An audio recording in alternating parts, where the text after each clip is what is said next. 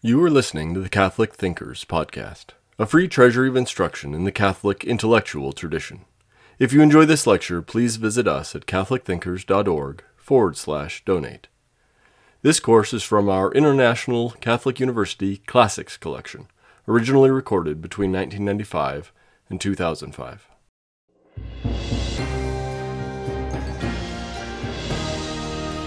Welcome to our fourth lecture.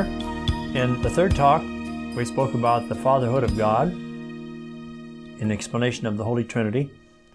Now, in this fourth talk, I want to speak about the Son and the Holy Spirit as distinct persons and as consubstantial with the Father. That they are distinct divine persons, they're consubstantial with the Father. What we're doing here is giving various evidence to show that the early heretics were wrong in claiming that, like in modalism, that the Son and the Holy Spirit are merely other names for God the Father. That in God there are three distinct persons that we can pray to, and they are different. The Father, the Son, the Holy Spirit. Three distinct persons. They're all operative in the redemption, in our salvation in grace and creation and so forth, but in different ways. And so we have a relationship to the Father and to the Son and to the Holy Spirit.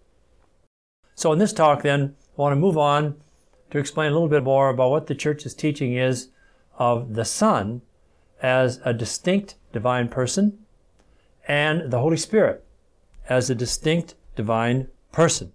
A number of heresies have denied, as we saw, or questioned that the Son and the Holy Spirit are distinct persons.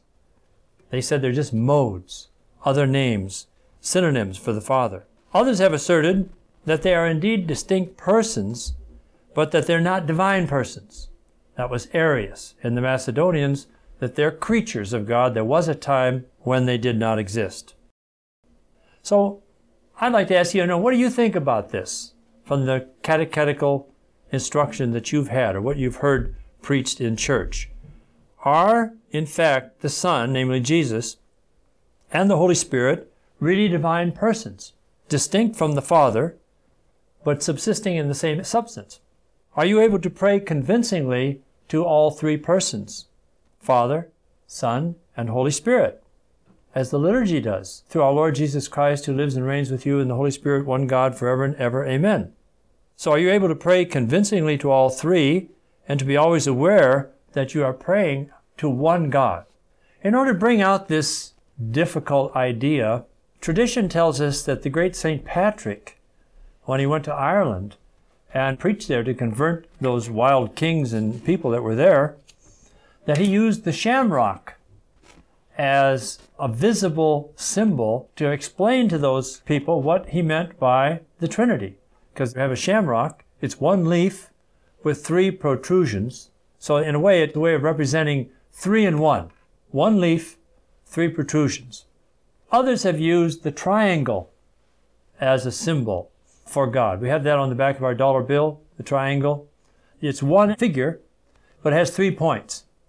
So that's one way, in a very limited human way, of trying to bring out something that's one in three at the same time the triangle or the shamrock. What is the teaching of the Catholic Church on this matter? The Church teaches that there are three persons in one God. This means that the Son and the Holy Spirit are persons distinct from the Father, but that they are God just as He is God, since they are united in the same divine essence or being. And this is what's so difficult for us to grasp that there's three in one, but it's not a contradiction because they're three in one sense, three persons, and one in another. If we were saying that they were three in both senses, then we'd have three gods. And there's no indication of that in the scripture or the tradition of the church. The church worships one God in three persons. Now, for scriptural confirmation of this belief, we can turn first of all to St. John's Gospel. In the prologue there, first chapter, verses 1 to 18, those of you have your Bible, you might take it out and take a look at St. John's Gospel. Now, as I go over this, John writes about the Word of God. In the beginning was the Word, and the Word was with God, and the Word was God. So, according to John, the Word is not an attribute or power of God. It's not as if it's some activity or some power of God. The Word is a person, whom we call the second person of the Blessed Trinity. And this is indicated when he says that the Word was with God. One person is with another. If it's just a stick or an animal or something like that, it really wouldn't make that much sense to say he was with God. He also says that the Word came into his own domain in verse 11, and that the Word became flesh and dwelt amongst us. Both of these expressions can refer only to a person, not to some divine attribute like wisdom or goodness or power or mercy or something like that. Now, the Word is not only God, but is also a different person from God the Father. This follows from the fact that the Word was with God, and also from the identification of the Word with the only begotten Son of the Father in verse 14 in the same section, where St. John says, We saw his glory, the glory that is his as the only Son of the Father. John also says, And the Word was God. This means that the Word is divine. The true deity of the Word is also implied by certain divine attributes that are given to him by Scripture. John ascribes creation to him. In verse 3, through him all things came to be. So all things were created by the Word. Only God can create. Therefore, the Word is God. In the beginning was the Word. So this indicates the eternity of the Word. The Word always existed. There was no time when the Word did not exist. In addition to St. John's prologue, many other passages from the Bible could be cited to prove the personality and the divinity of the Son of God, who is the Lord Jesus Christ. That's the personality and the divinity. Those two points are very important. It's also an essential part of Catholic belief that the Holy Spirit is a real person and not just another name for some of the activities of God the Father or an indication of the power of the Father or something like that. That the Holy Spirit is a divine person, a distinct divine person. He's listed on the same level in baptismal formula in the name of the Father and of the Son and of the Holy Spirit. So he has to be on the same level as the prior two, that is the Father and the Son. That's brought out very clearly by this Trinitarian formula that we use in baptism in Matthew 28 19. In this very important text, the Holy Spirit is ranked then on the same level with the Father and the Son. The Father and the Son are divine. The Holy Spirit is listed on the same level with the Father and the Son. Therefore, the Holy Spirit is also divine and also a person. The Holy Spirit is given the personal title of Paraclete by our Lord in chapters 14, 15, and 16 of St. John's Gospel, which means the helper, or the advocate, or the representative of himself. You'll find that in John 14, 16, 14, 26, and 15, 26. In addition, personal qualities are ascribed to the Holy Spirit such as teaching the truth in 1613, and also he said to install the bishops of the church by St. Luke in the Acts of the Apostles, chapter 20, verse 28. Now, the Holy Spirit is not just a real person. He could be a person and be, let's say, a creature. But the Holy Spirit is also distinct from the Father and the Son. And this is proved by the Trinitarian formula of baptism, which we've already cited. It is also indicated by the appearance of the Holy Spirit at the baptism of Jesus in the Jordan under that special symbol of the dove. This is my beloved Son, in whom I am well pleased.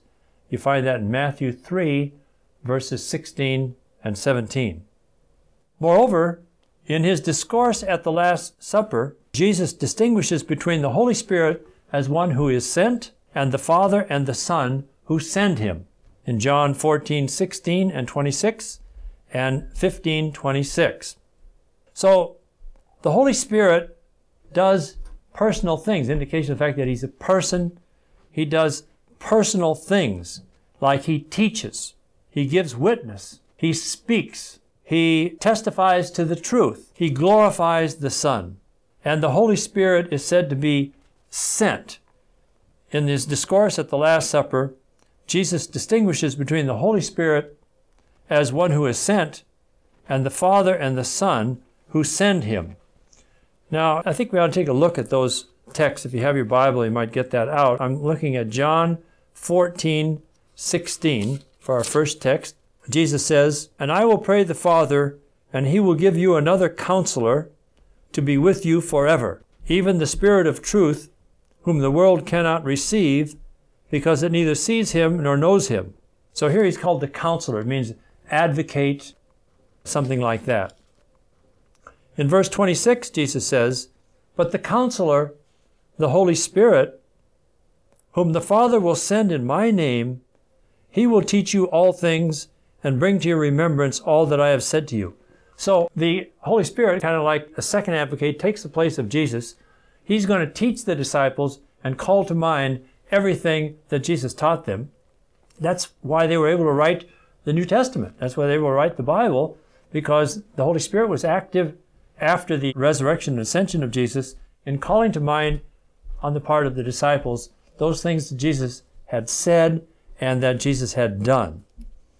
And then you have an important text in 1526. Again in St. John's Gospel, Jesus says, But when the counselor comes, whom I shall send to you from the Father, even the Spirit of truth, who proceeds from the Father, he will bear witness to me. So he bears witness to Jesus. Only a person can do that. These are indications from St. John's Gospel that what Jesus is talking about is the third person in the Blessed Trinity, whom he will send upon the church as the Spirit of truth after his resurrection and ascension into heaven and glorification at the right hand of the Father. Now, another point then, in Trinitarian theology, we try and show that the Son and the Holy Spirit are distinct persons and that they're divine persons, so that they're on the same level as the Father. Father, Son, and Holy Spirit, as we saw in that great Athanasian Creed of the 5th, 6th century. So the Holy Spirit then is also a divine person. Not just like a human person or an angel, the Holy Spirit is a divine person, which means, as the Athanasian Creed says, and other creeds also, that he's co equal with God the Father and God the Son. We saw that in the Creed from the Fourth Lateran Council in 1215. So, for proof of this, we again turn to the Trinitarian formula of baptism, in which the Holy Spirit is mentioned as equal to the Father and to the Son, who are truly God. Another proof of the divinity of the Holy Spirit is the fact that the New Testament ascribed divine attributes to the Holy Spirit, divine characteristics, divine attributes. The Holy Spirit possesses the fullness of knowledge, and He teaches all the truth, and He searches the innermost secrets of God. Only that which is in God can search the innermost secrets of God. So in 1 Corinthians 2:10, St. Paul writes to the Corinthians that the Holy Spirit searches the innermost secrets of God. Also, the divine power of the Holy Spirit is revealed in the incarnation of God in Luke 1:35, a text that I've already cited once, and I will cite it again because it brings in all three persons, indicating their divinity. He's the one who causes the incarnation. The Holy Spirit overshadows the Blessed Virgin Mary. And the angel said to her, The Holy Spirit will come upon you, and the power of the Most High will overshadow you. Therefore, the child to be born will be called Holy, the Son of God. The child to be born is Jesus of Nazareth. The Most High is God the Father, and He sends the Holy Spirit in order to effect this. This is something on the divine level.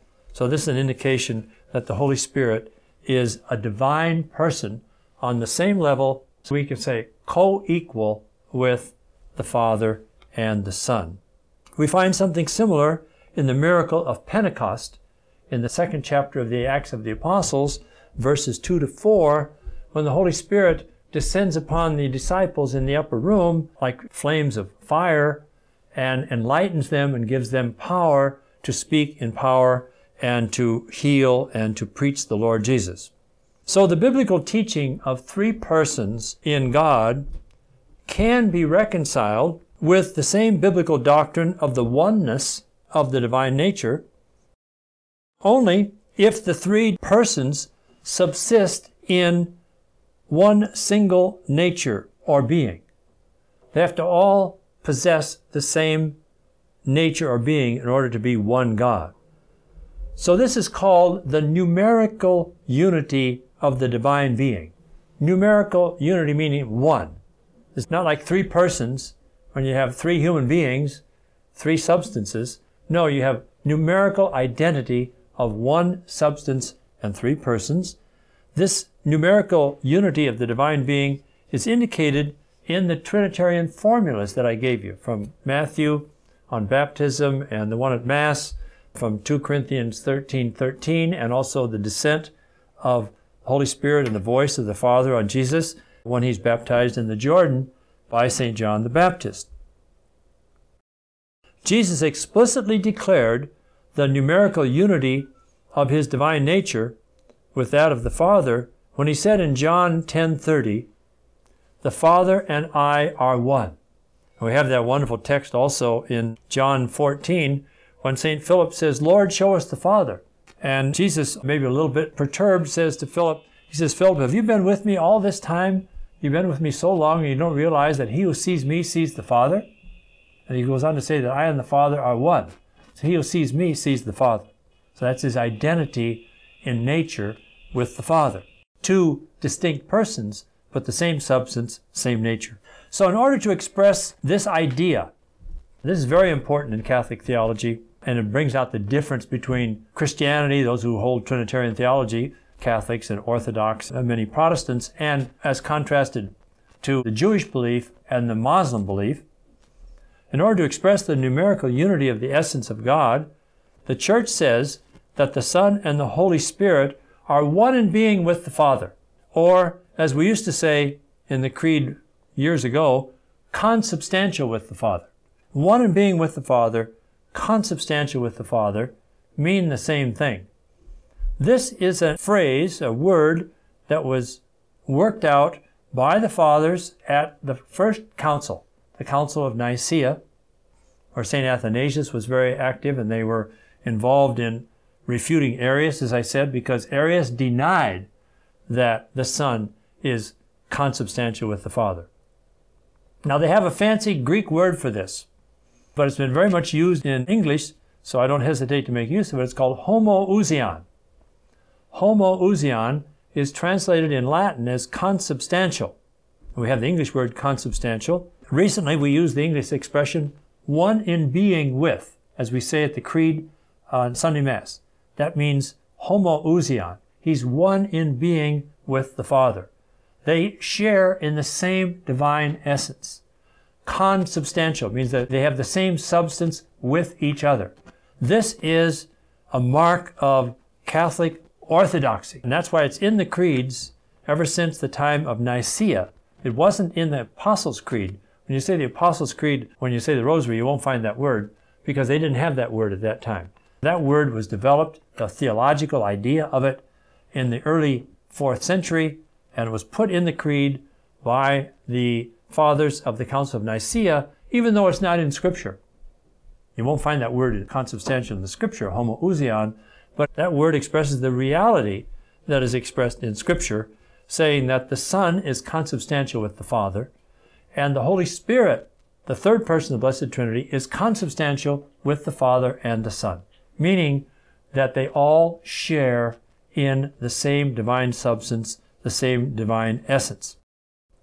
Now, I realize that some of the ideas and expressions connected with this Catholic doctrine of the Holy Trinity are difficult to understand. As I said in one of the talks, I think that's probably one reason why a lot of priests hesitate to preach about this from the pulpit in church on Sunday because of the difficulty of the subject.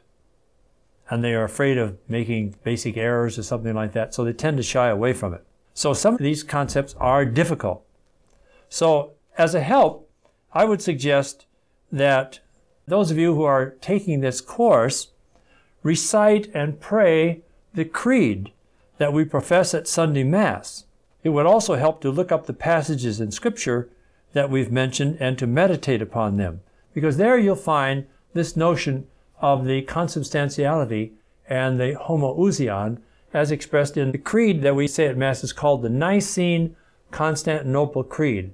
It is based upon the Creed of Nicaea, but there were things left out of Nicaea that caused future problems, and that was completed then by the First Council of Constantinople in 381. So the profession of the faith of the Church since 381 has been that creed of the Council of Constantinople I. That's the one that we recite at every Sunday Mass.